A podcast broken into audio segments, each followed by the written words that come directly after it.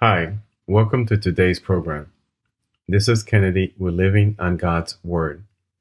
Today we're going to be reading 2 Timothy chapter 4 from the Jesus Bible NIV edition.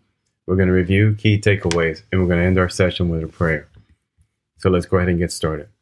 In the presence of God and of Christ Jesus, who will judge the living and the dead, and in view of his appearing and his kingdom, I give you this charge. Preach the word.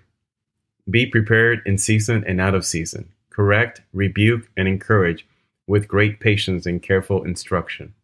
For the time will come when people will not put up with sound doctrine. Instead, to suit their own desires, they will gather round them a great number of teachers to say what their itching ears want to hear. They will turn their ears away from the truth and turn aside to myth. But you keep your head in all situations, endure hardship, do the work of an evangelist, discharge all the duties of your ministry. For I am already being poured out like a drink offering, and the time for my departure is near. I have fought the good fight, I have finished the race, I have kept the faith. Now there is in store for me the crown of righteousness, which the Lord, the righteous judge, will award to me on that day, and not only to me, but also to all who have longed for his appearing. Personal remarks. Do your best to come to me quickly. For Demas, because he loved this world, has deserted me and has gone to Thessalonica. Crescens has gone to Galatia, and Titus to Dalmatia. Only Luke is with me. Get Mark and bring him with you, because he is helpful to me in my ministry. I sent Tychicus to Ephesus. When you come, bring the cloak that I left with Carpus at Troas, and my scrolls, especially the parchments. Alexander the metalworker did me a great deal of harm. The Lord will repay him for what he has done. You too should be on your guard against him because he strongly opposed our message. At my first defense, no one came to my support, but everyone deserted me. May it not be held against them. But the Lord stood at my side and gave me strength, so that through me the message might be fully proclaimed and all the Gentiles might hear it and I was delivered from the lion's mouth. The Lord will rescue me from every evil attack and will bring me safely to his heavenly kingdom. To him be glory forever and ever. Amen. Final greetings. Greet Priscilla and Aquila in the household of Onesiphorus. Erastus stayed in Corinth, and I left Trophimus sick in Miletus. Do your best to get here before winter. Eubulus greets you, and so do Pudens Linus, Claudia, and all the brothers and sisters. The Lord be with your spirit. Grace be with you all. This is the end of 2 Timothy chapter 4. Let's look at a few takeaways from Paul here.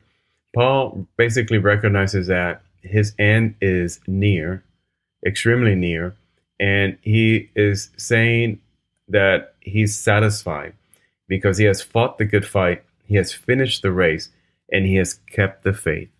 Keeping the faith is what it takes to finish the race. And so Paul is also um, warning Timothy to beware of some of the enemies of the faith, like Alexander.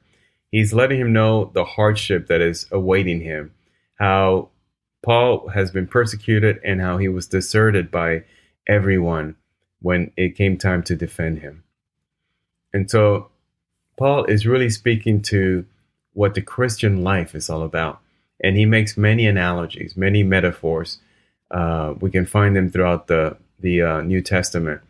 Basically, Christian life, uh, Christians to be like soldiers. We need to accept hardships and keep focused on the mission. We Christians are like athletes. We need to train hard in order to win the races, and we need to follow Lord's command in order to win the races.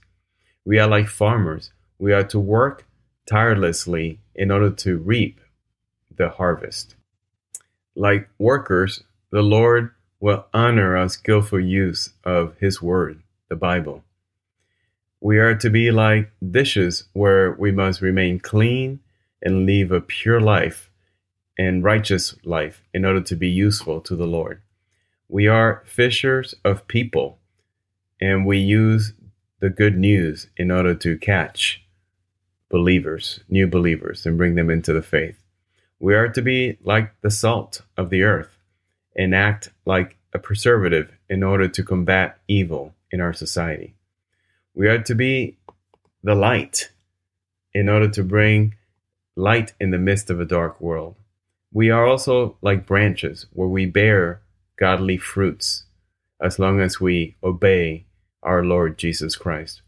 We are to be servants and always serve, be willing to serve, because we are always being evaluated by our masters in our faithfulness. We are to be ambassadors where we represent the kingdom of God. And we are like foreigners and exiles where we don't belong to this world and our home is awaiting for us the kingdom of God. That's our true home that we await, which is being in the presence of God for eternity. So let us pray. Father God, we thank you, we praise you, we glorify your name. You are worthy beyond all things. Lord, we thank you for your infinite grace, for your infinite kindness, for sending your Son down to earth to pay the ultimate price so that we could be one day made righteous and be in your presence.